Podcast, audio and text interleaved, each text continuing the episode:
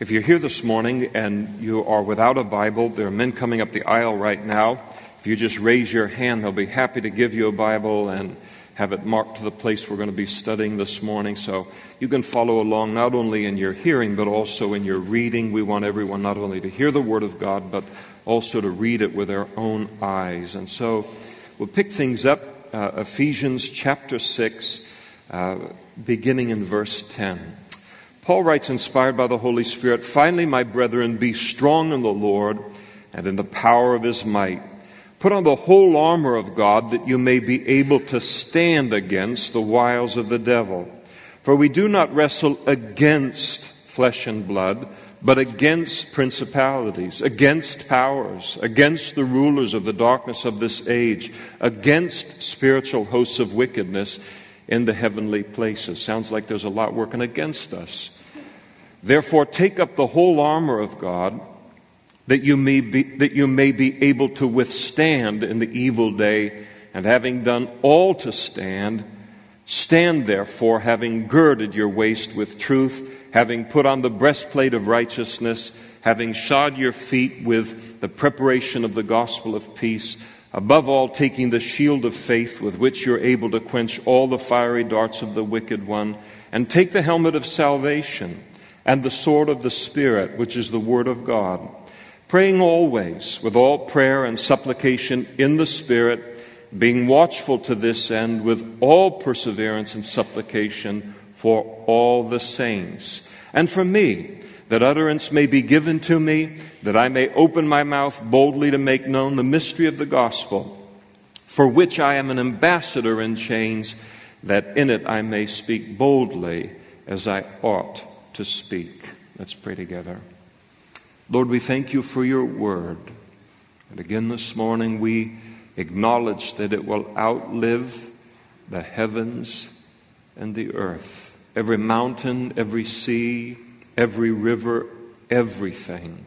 And we acknowledge, Lord, that your word is going to have the final say.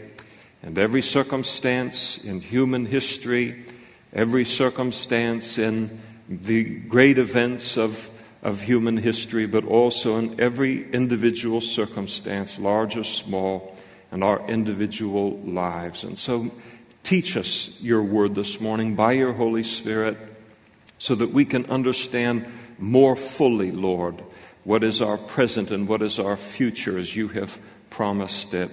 And we pray, Lord, this morning that your word would come forth not in word only but in demonstration and the witness of your Holy Spirit in our hearts, Lord, and in power. And we ask these things of you, Father, in Jesus' name. Thank you for Jesus.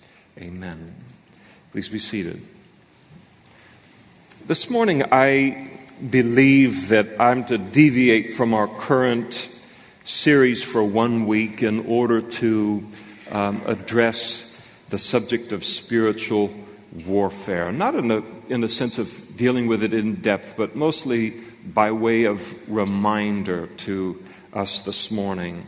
This wonderful passage of Scripture in Ephesians chapter 6, we're instructed on how to successfully withstand anything and everything that the devil might throw against us in our Christian life and in our pilgrimage how to withstand even the fiercest, most concentrated attack that the enemy might make against us. Spiritual warfare at its worst. And then, number two, how to be found standing victoriously when all is said and done, as Paul writes there in verse 13. So, this passage again, how to, number one, successfully withstand any and all spiritual warfare, even at its worst.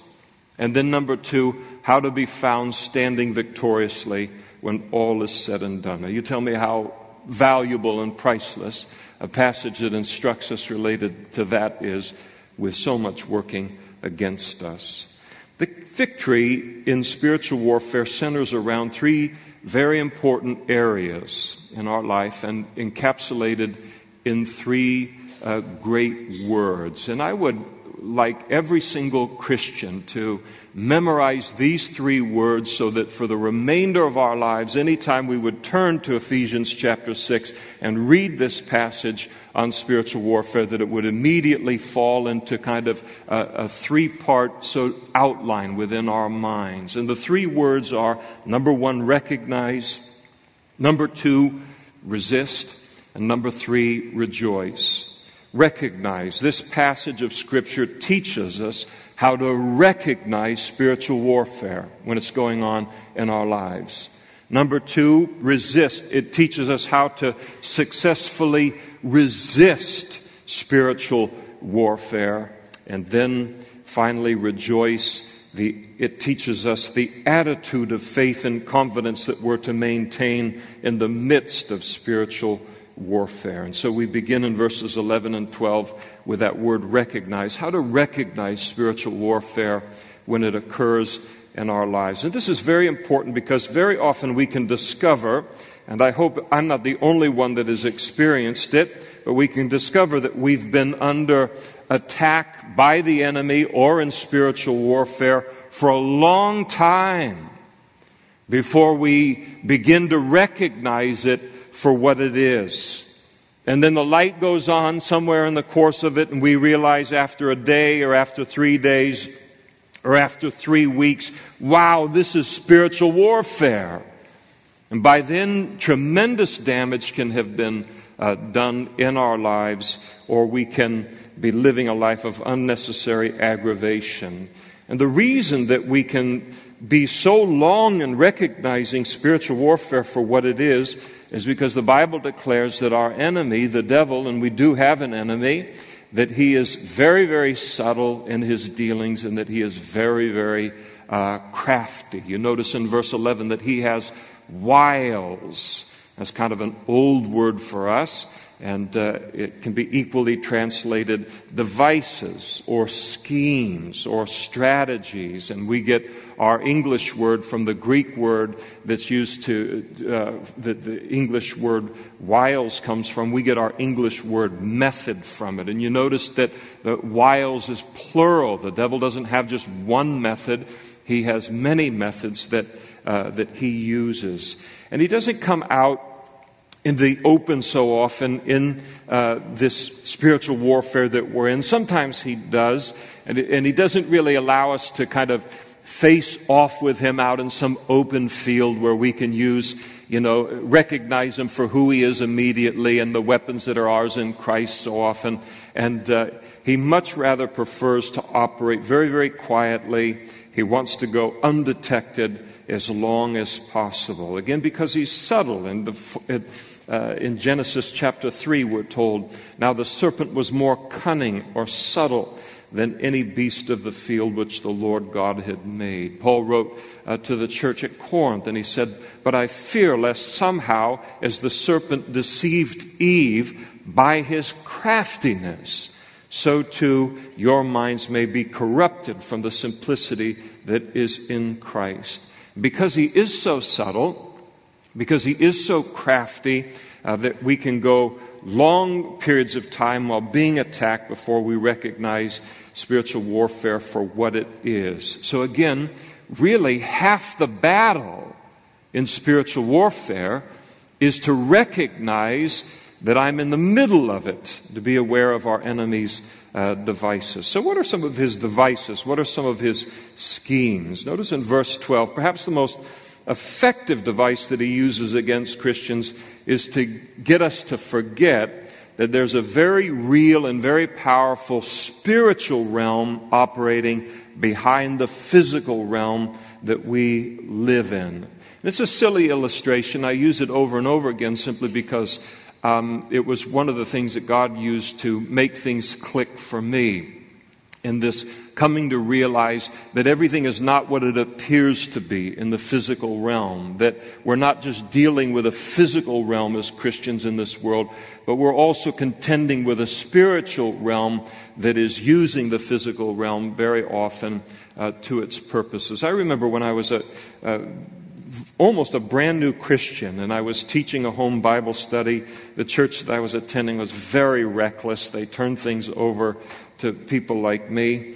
And uh, so I was teaching this home fellowship in an adjoining city, and I had finished my day's work, and uh, I was riding home in my car, a little yellow Chevy LUV pickup. And if you ever had a Chevy LUV pickup, you know you sold it as quickly as you could. You either had to be a mechanic or get rid of the thing. So it really couldn't go very fast, but I was going the speed limit on this particular freeway, making my way home. And this guy comes just pulling up right around me, comes right up beside me, and he gave me an obscene gesture.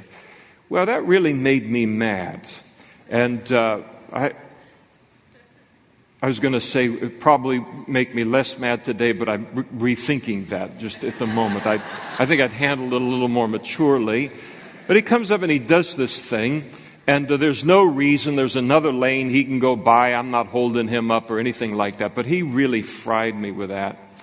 I, I, I got my Chevy LUV all the way up to 60 miles an hour in order to follow him to the off ramp, and I followed him off the off ramp and over to the place that he pulled his car over. And I mean, I'm going to go. He's either going to beat me up or I'm going to beat him up. I got a, I got a home Bible study I'm going to teach that night. Damien, I mean, your face is all mashed up. What, what happened? Oh, I fell down a pole. It, uh, it worked today. I was a lineman and cable splicer at the time.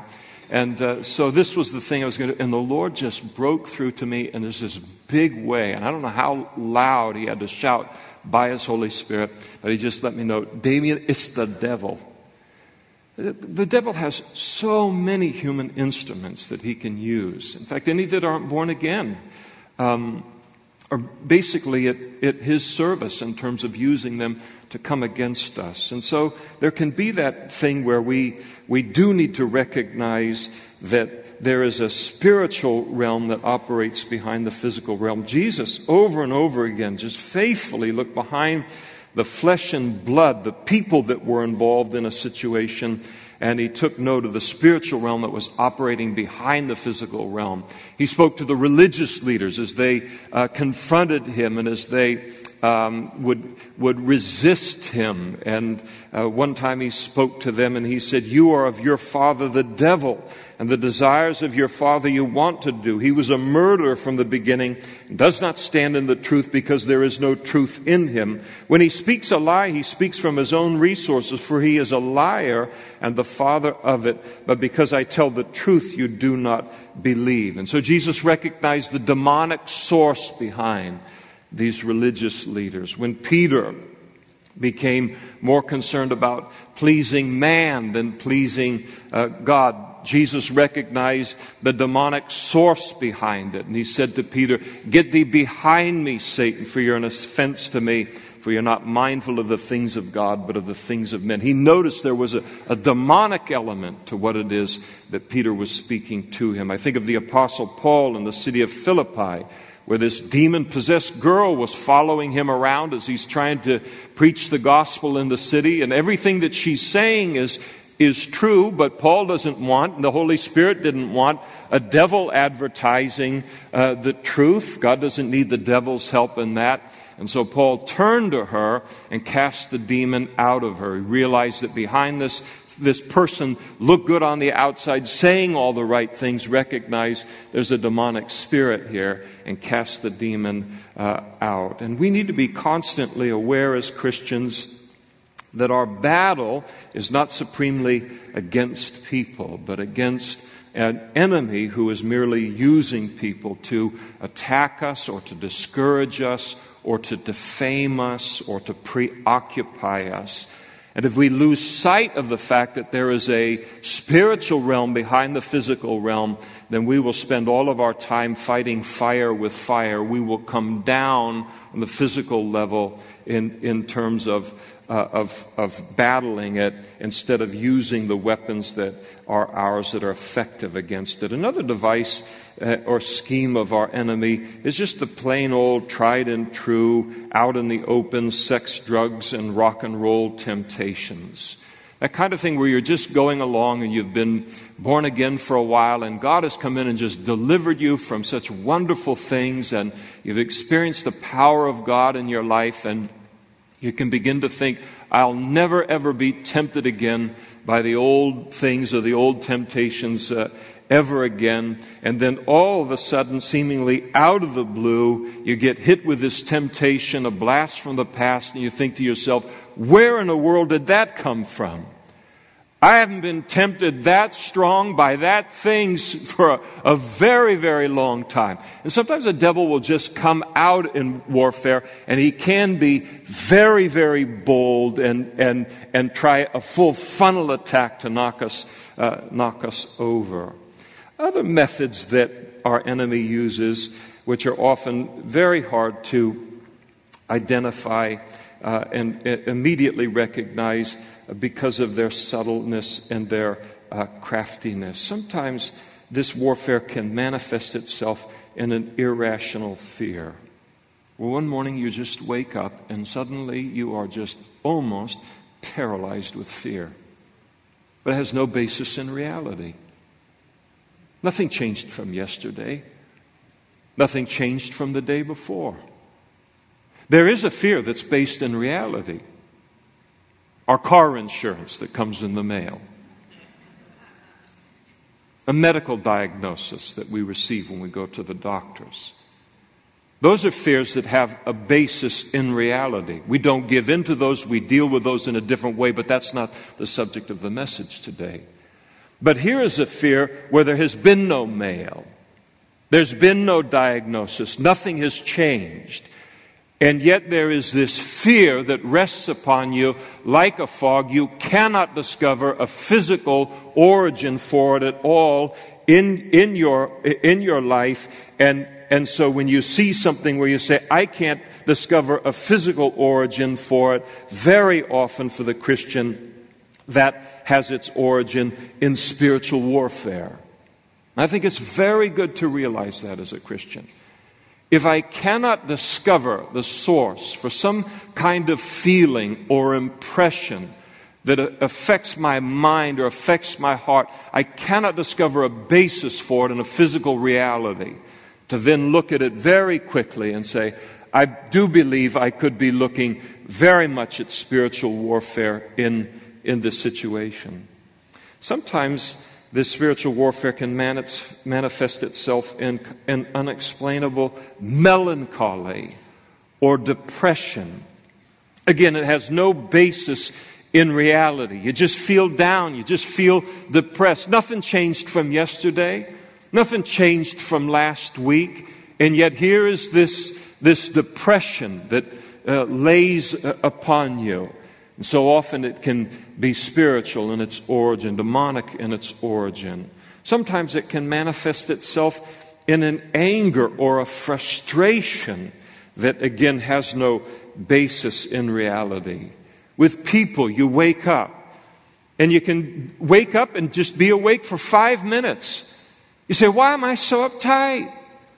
I'm ready to bite off every person's head and worse inside of this home. Nothing's changed from yesterday.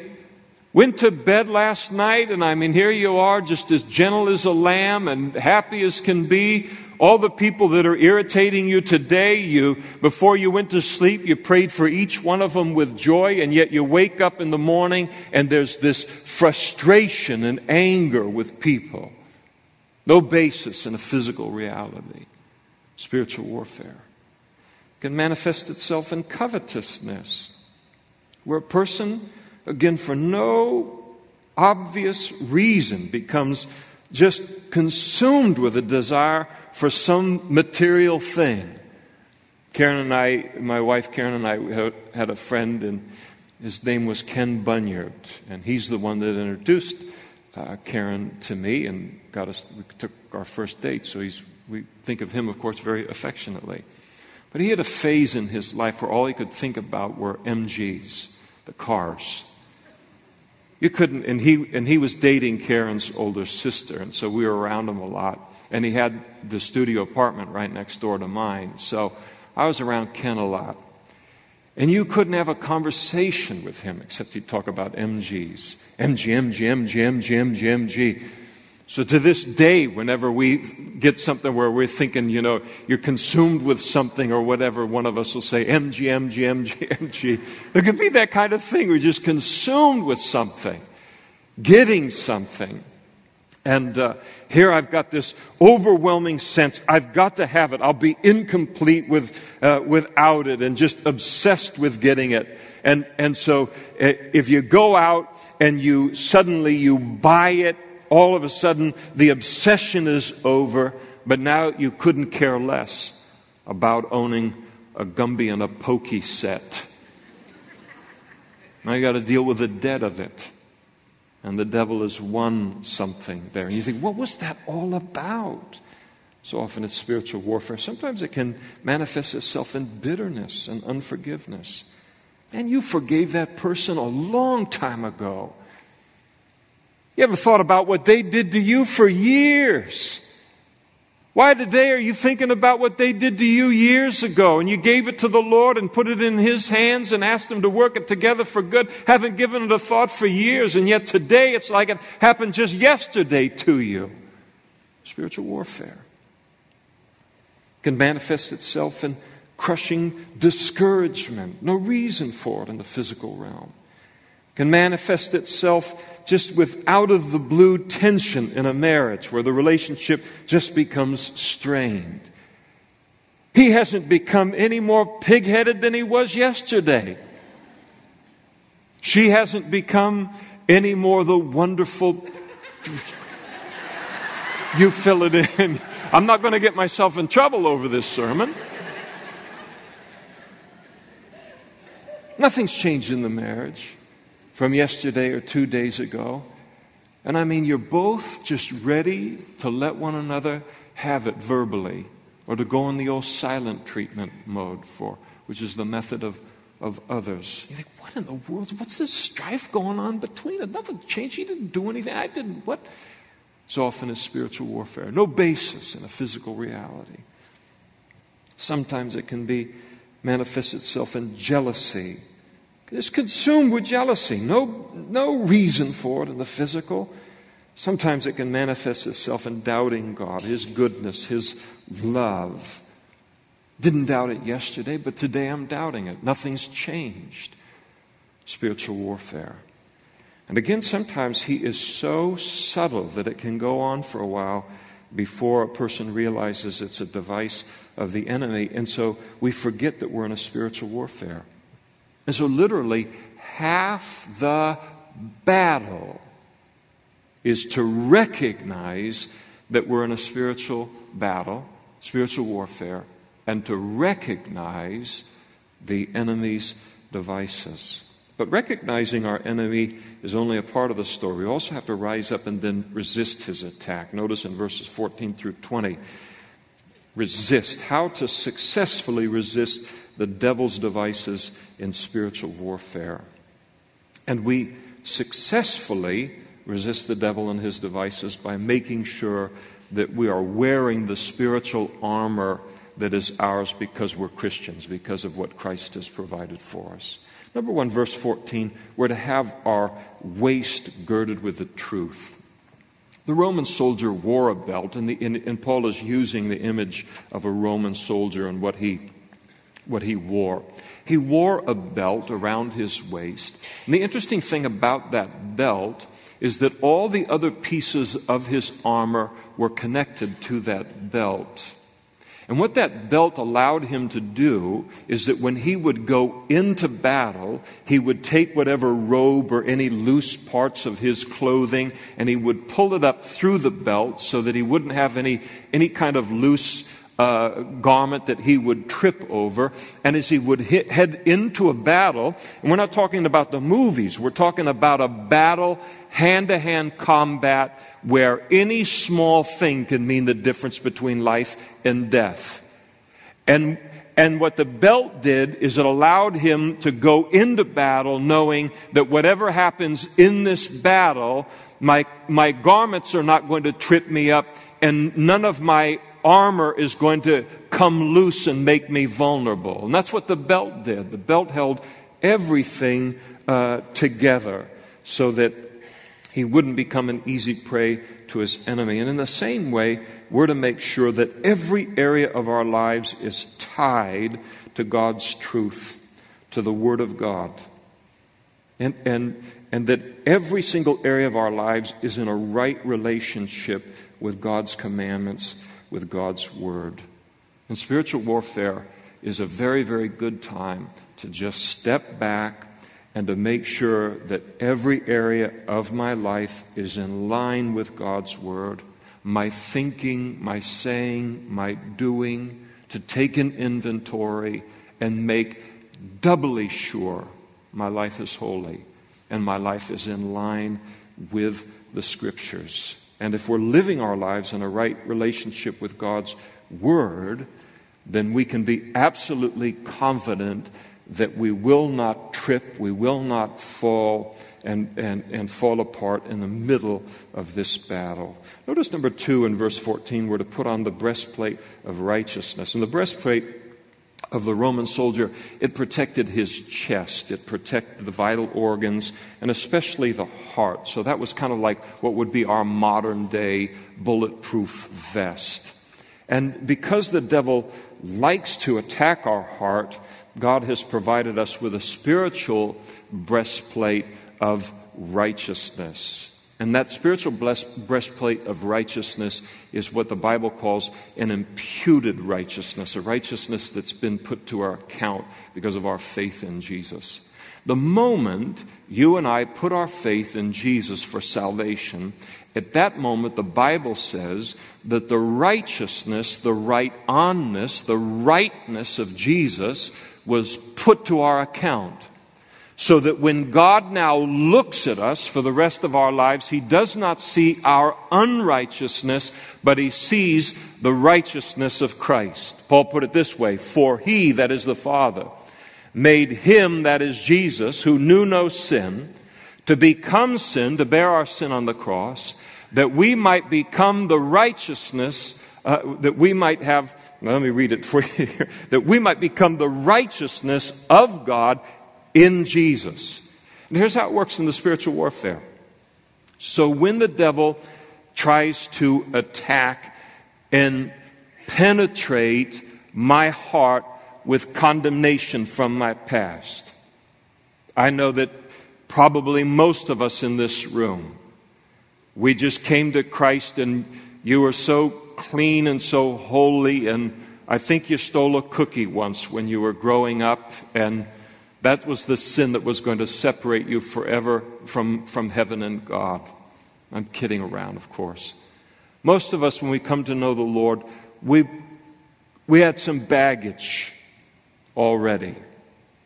And one of the things that the devil loves to do is, in spiritual warfare, is to bring up our past, to remind us of what we were before Christ what we said, what we did, the things that we regret, the things that we wish we could change and do over again. And so he tries to attack our, our hearts with the condemnation of our past by reminding us uh, of the sin of the past.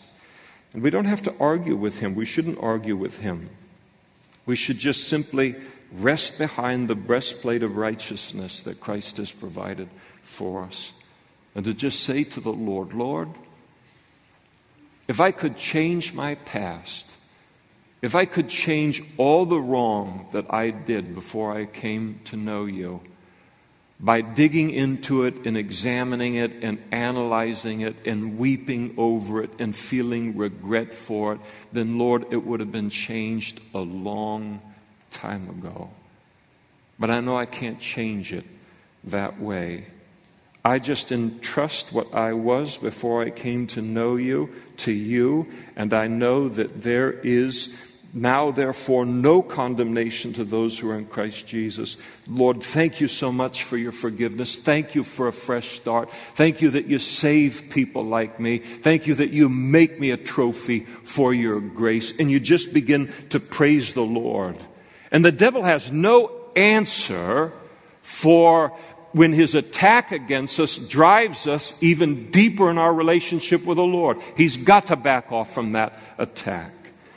And so we wear the breastplate of righteousness when we accept this fact the complete forgiveness that God has provided us for us from our past sin. Romans chapter 5 says, But where sin abounded, grace abounded much more. It hyperabounded.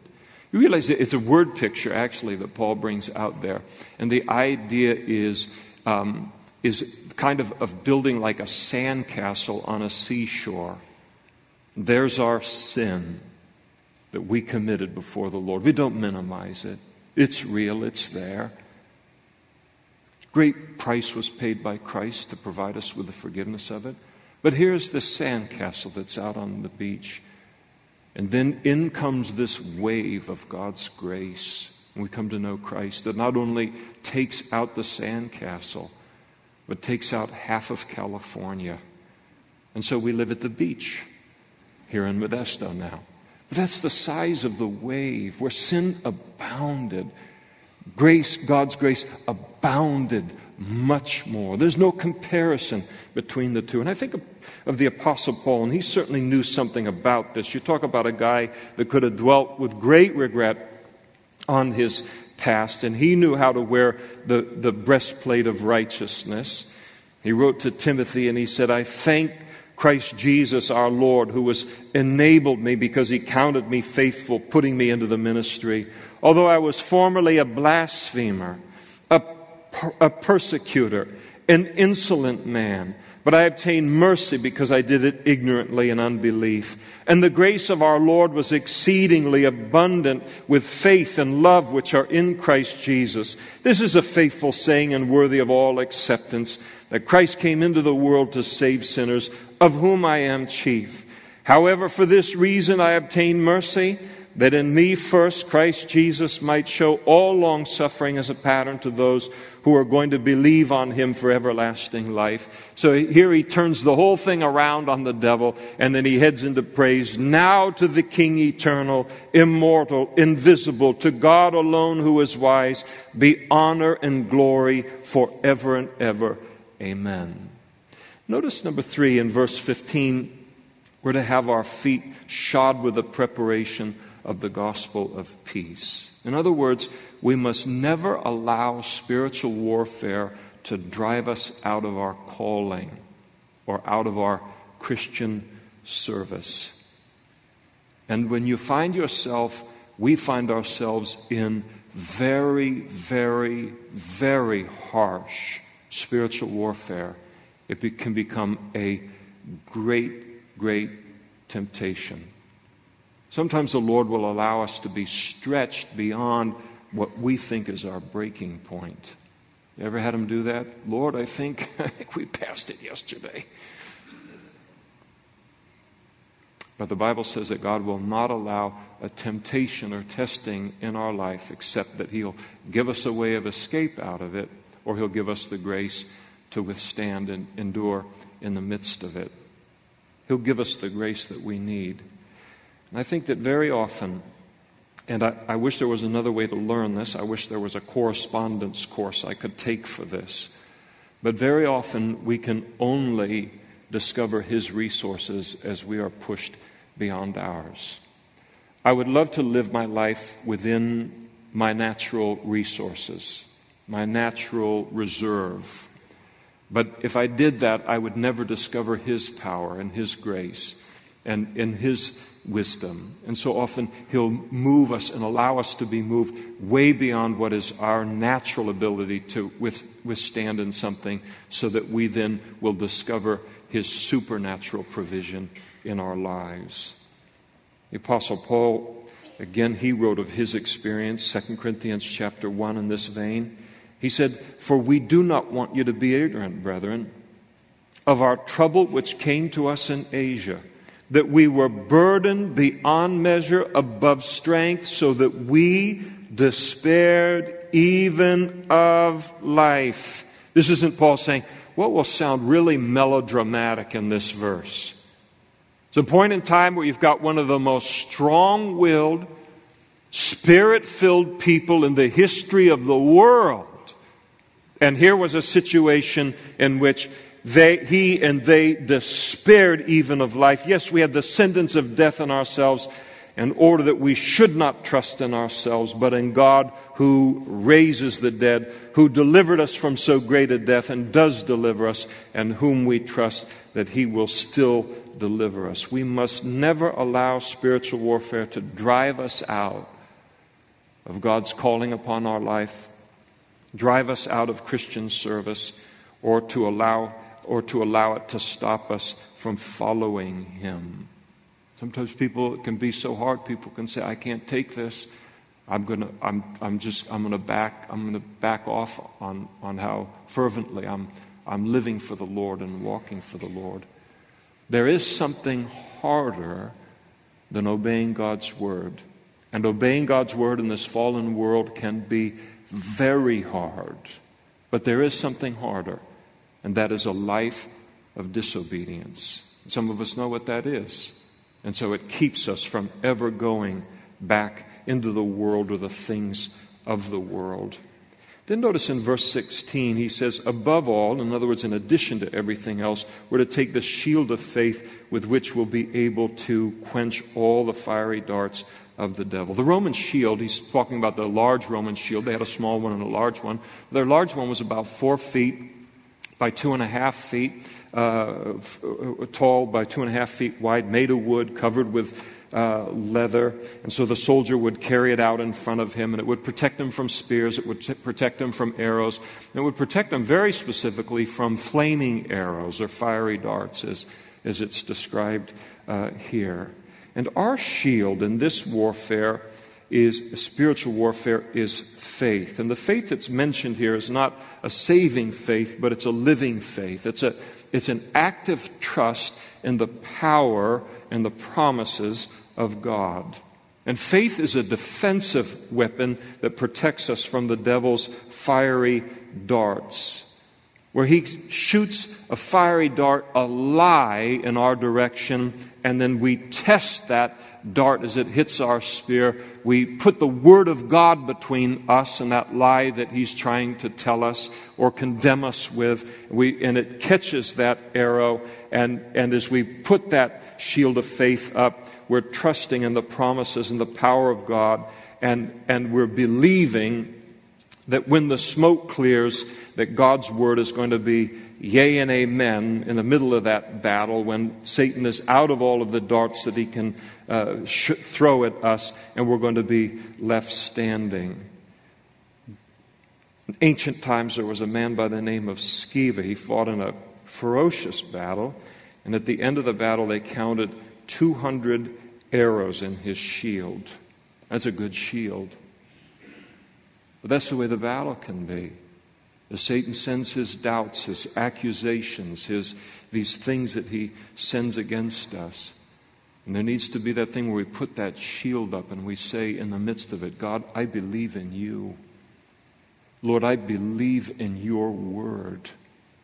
I believe in your truth over every lie that's being spoken right now. And I believe that as I trust in your word and put it between me and all the things that are happening around me, that when the attack is over, I'll be left standing.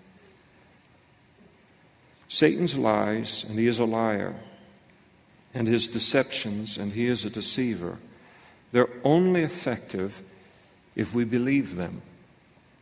They're only effective to the degree that we believe them. And faith in God's word keeps us from believing his lies.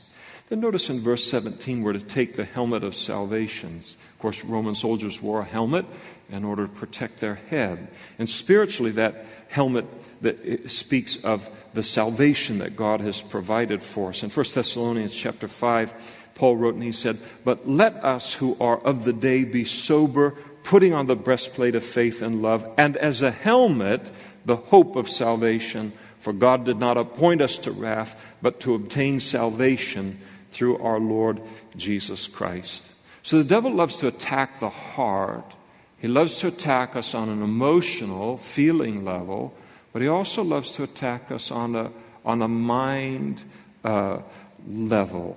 and uh, comes against us in, in that kind of uh, a way. And one of the favorite attacks that, that he has upon the mind or upon the head is in spiritual warfare to try and get a person, one of God's people, to doubt their salvation, to doubt the sureness of their helmet.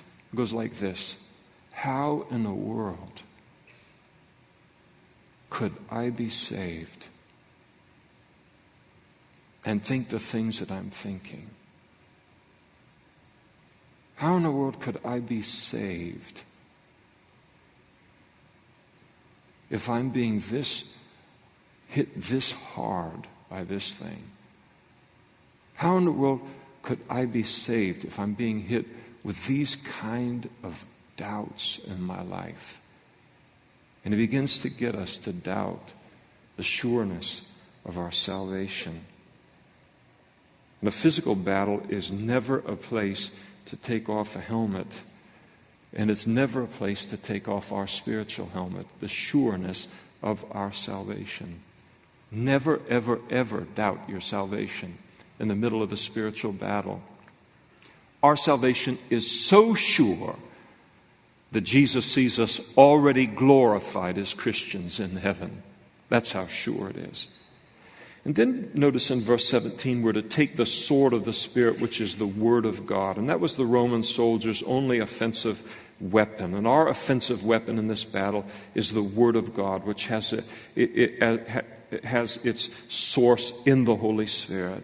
And so we need to handle these temptations when they come our way in the same way that Jesus handled those temptations that came his way. Remember, the devil tempted him three times at the end of, he began his public ministry at the end of his 40 day uh, fast in the wilderness. The devil tempted him three times in that, that place. And each time, uh, Jesus responded to the temptation the same way.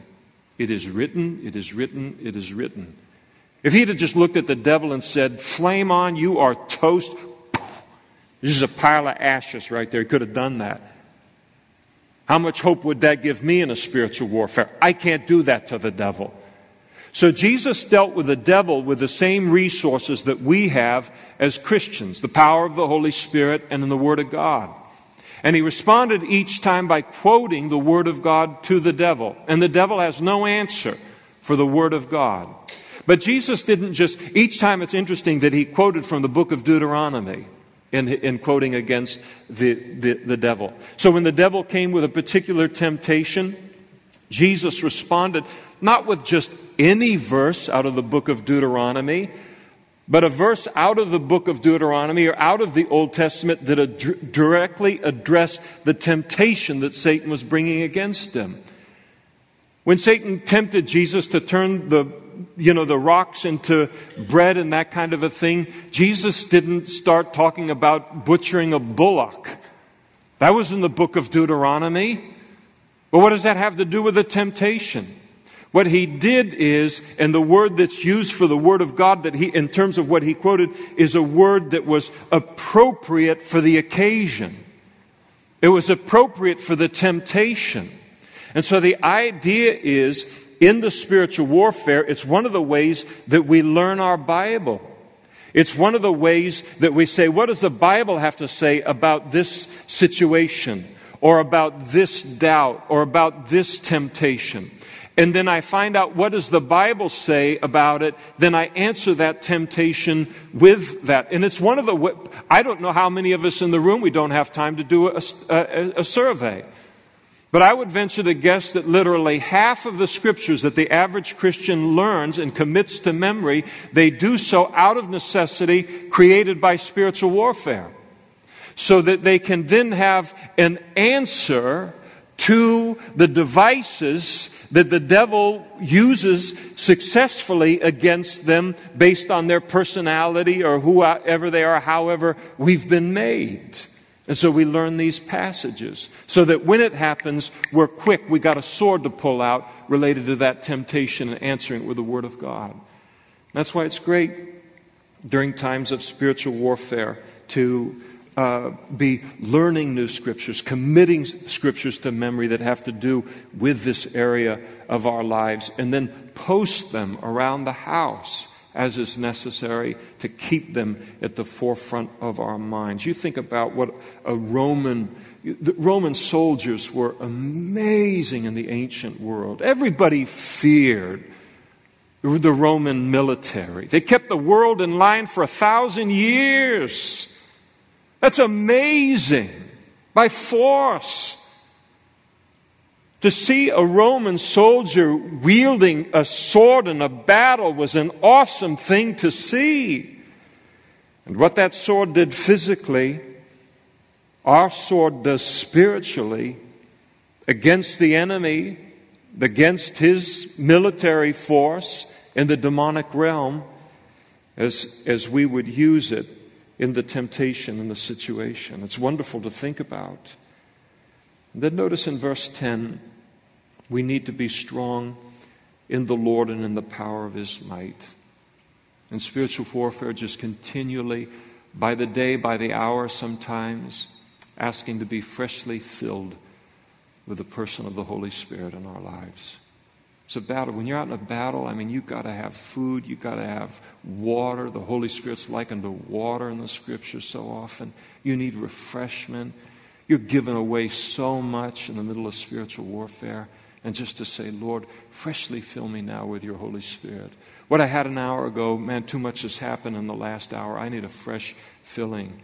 And Jesus said, if we, being evil as parents, know how to give good gifts to our children, and we do, he said, how much more will your Heavenly Father give the Holy Spirit to those who ask?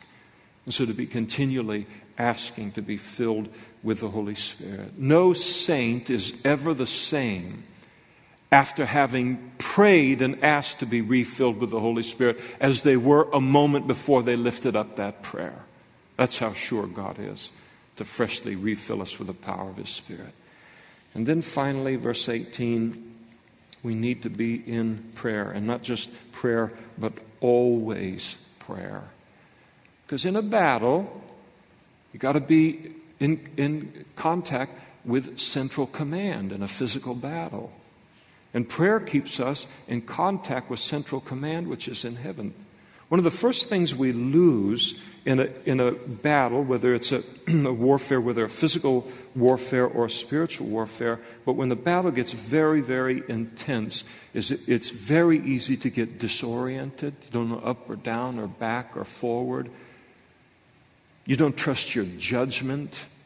You don't know where you are what to do. I mean, it's a very disorienting kind of experience. And so to be able to pray to the one who sees our lives as a tale that's been told, sees everything as, as it's open and naked before him with whom we have to do, and say, Lord, it's all clear to you. What do you want me to do next? And then he'll speak to us and tell us what we need to do next. To be, but to be constantly prayer, prayer, and more prayer in seasons of spiritual warfare, and not just for ourselves, but for others. And it's important for us as a church body to commit to praying for one another in this area of spiritual warfare. Be good for us to do that for the next few weeks. And then finally, that third, verse 13 word, rejoice. That while in the midst of spiritual warfare, we are to rejoice and the knowledge that after Satan has thrown everything that he has at us, after he has thrown his worst at us, when all is said and all is done, we will be found standing victoriously. We will outlive the attack. And to rejoice in that, and to praise the Lord for that, and to know that we will be left standing, we will outlive the warfare, not on the basis of anything we feel or any human encouragement that other people can give to us, but because God has promised that as we recognize and as we resist in this way in the power of the Holy Spirit, that we will outlive and successfully outlive and outlast any attack of the enemy. This wonderful passage of Scripture. Instruction. Number one, how to successfully withstand any and all spiritual warfare, even at its worst. And then, number two, how to be found standing victoriously when it's all said and done. Let's stand together and we'll pray.